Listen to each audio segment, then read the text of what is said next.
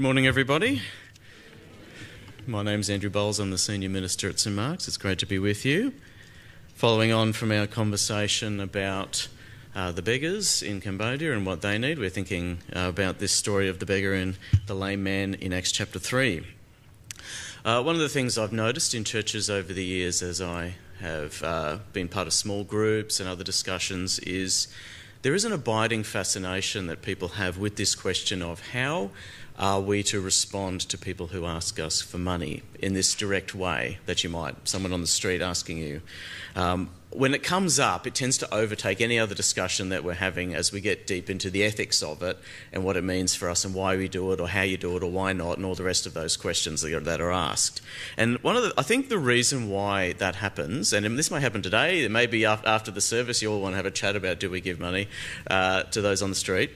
I think the reason why we want to do that is because that particular issue is a very confronting and concrete experience for us of need direct in our faces. And particularly in a country like Australia, we often don't see need directly, it's hidden away from us. But here's one where it's right in front of us asking us for a response. So it is good that we frame uh, our conversation today with that because this is the issue that raises to, uh, comes up today in this story, and we see how the apostles responded. So we're continuing today our series on the book of Acts. We're talking about calling it Go with the Spirit. And we're thinking about the question as we read this book of Acts how did the early Christians, these first followers of Jesus, actually experience their life uh, as followers of Jesus? What was it like for them and how did they go about things? And we've heard and thought about how the early church saw their life together as a partnership. So, a partnership with the Holy Spirit working in their midst, a partnership with Jesus, who is their risen Lord, and a partnership with each other, working to fulfill his purposes and mission in the world.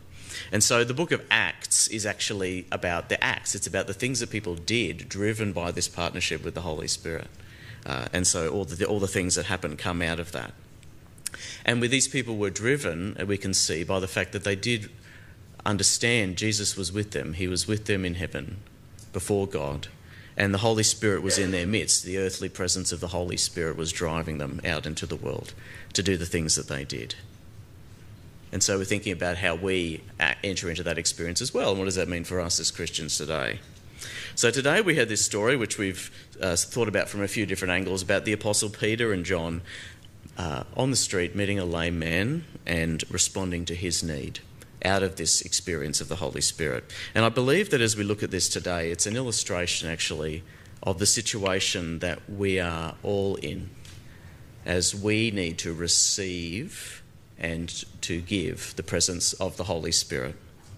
So I'd invite us to think about the characters in this story, firstly, to put ourselves in the place of the beggar or the lame man, and also then we're going to think about us, ourselves in the place of the apostles and their experience as well, because I think both of these characters speak to us.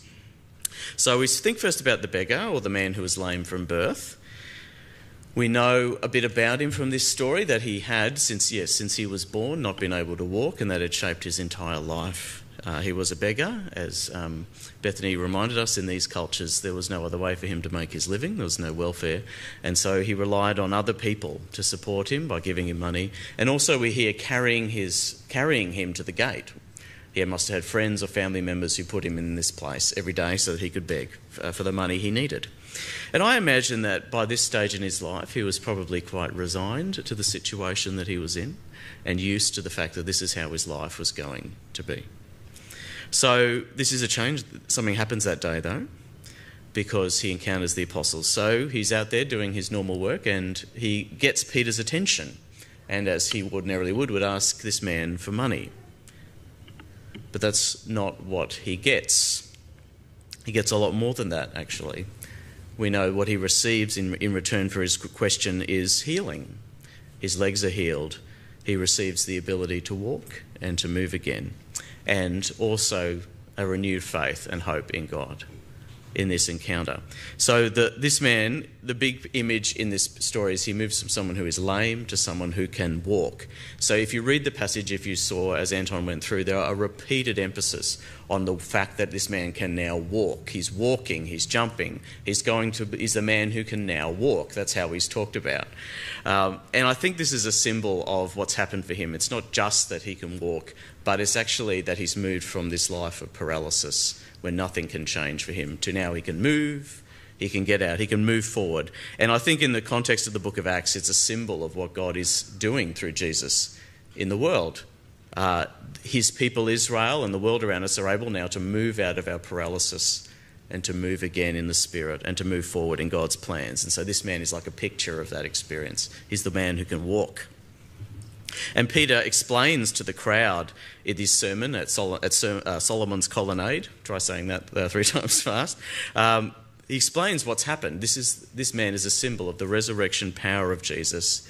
Jesus' name has healed him through faith, and this is his plan for the world. So, this man is actually a picture of the work of Christ in the world now.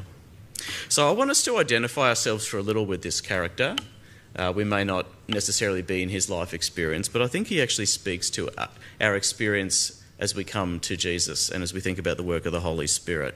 Because I think when it comes to the work of the Holy Spirit, when it comes to encountering Jesus, all of us actually, in some sense, are like, just like this lame man, uh, just like this beggar. Uh, I think particularly as we go on through life, we do start to get become defined as he was by the things that hold us back and the limitations that life has given us. So there are things that many of us might have even carried from birth, as he did, or things that have, have, have trapped us in various ways of behaviour. So we're defined by the hurts that we carry, the family we were born into, the spiritual matters that happened in that time, and the things that actually make us feel that we are lame or we can't move forward. And I think that it's not just a physical experience, it's a spiritual and emotional one as well. And the reality is that as we go on, we learn, like he did, to accommodate our life to those lives to those realities, and to shape the way that we respond to life by that, by the hurts that we've had, and the things that we want to avoid reflecting on. And so this man had a repetitive life. Every day he would go out to the gate and sit and wait and ask. This is what his uh, lameness had shaped. And we can do the same thing repetitive behaviours, ways that we actually uh, shape our lives to get the things that we think that we need. To fill the needs that life has given us. So that might be self medication in various kinds, that might be relationships that are repetitively entered into, that might be a, an endless search for achievement that's going to fill the need that we have and make us feel like we can move forward. And so I think we all know this experience that he has. And if we're honest, all of us are beggars in some respect.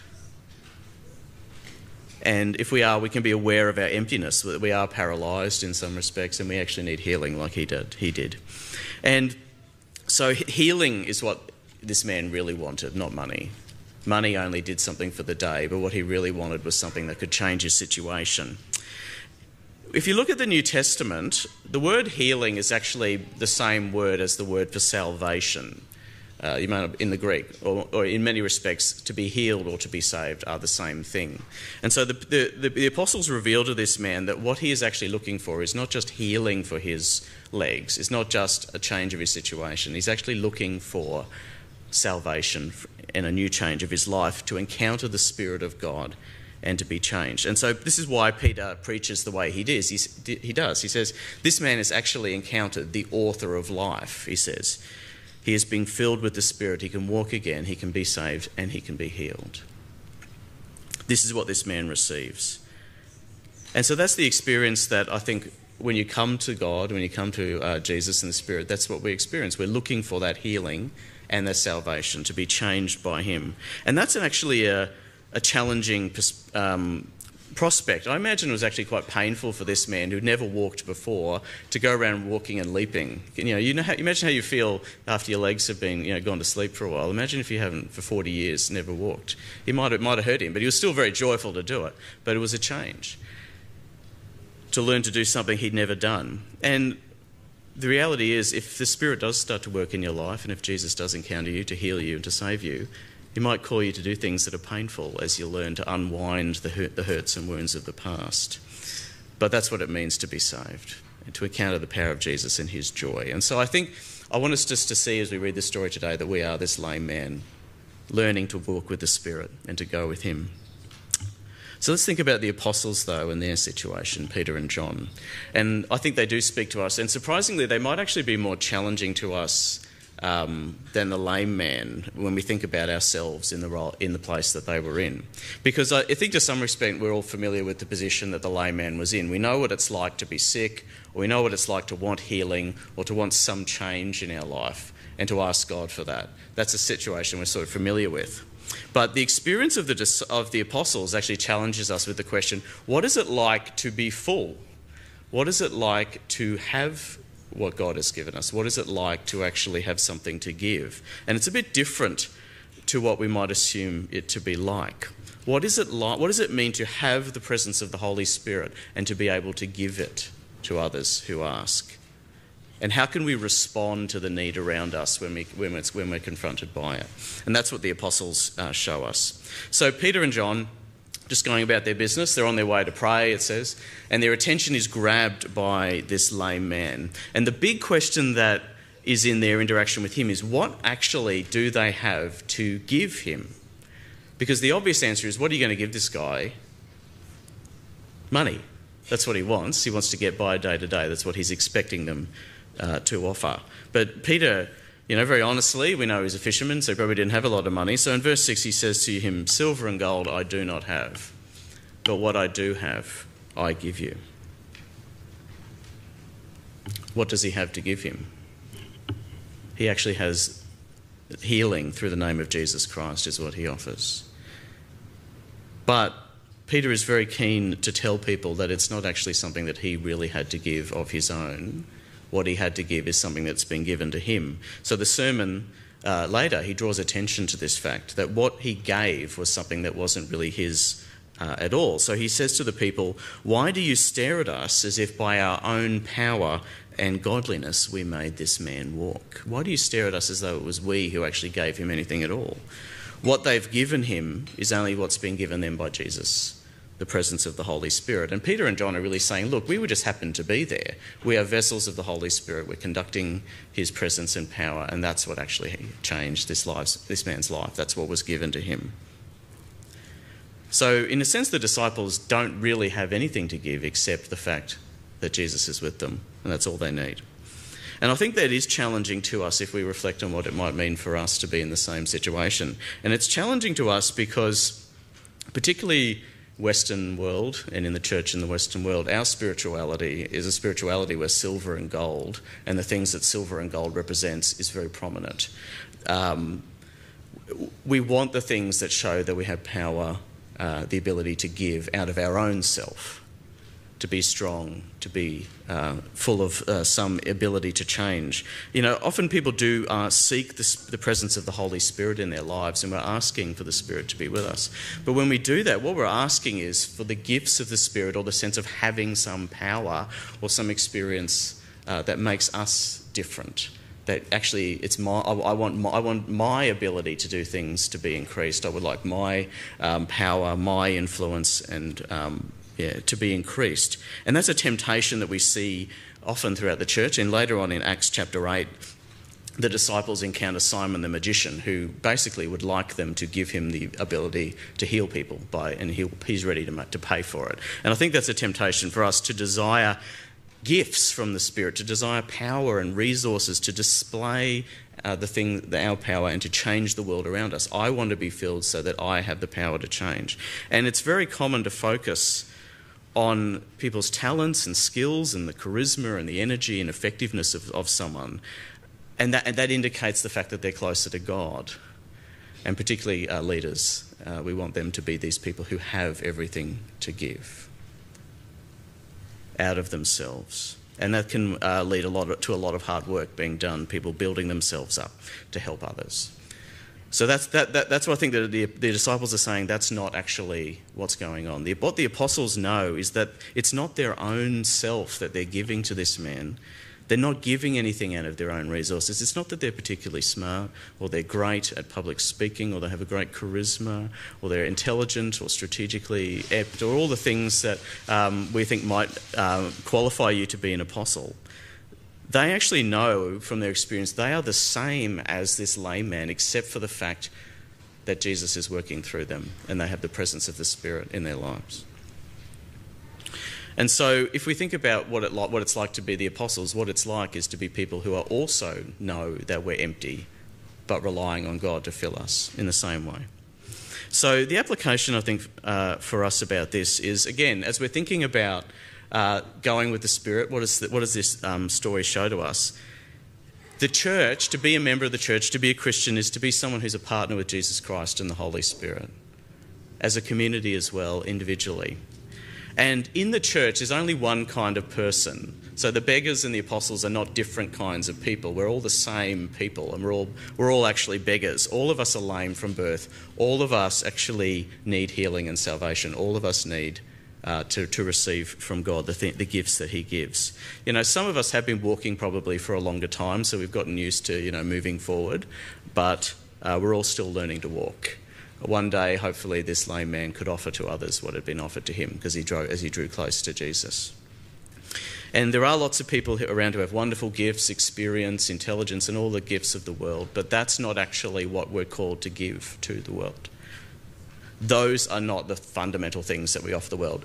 Our money as well, all those things.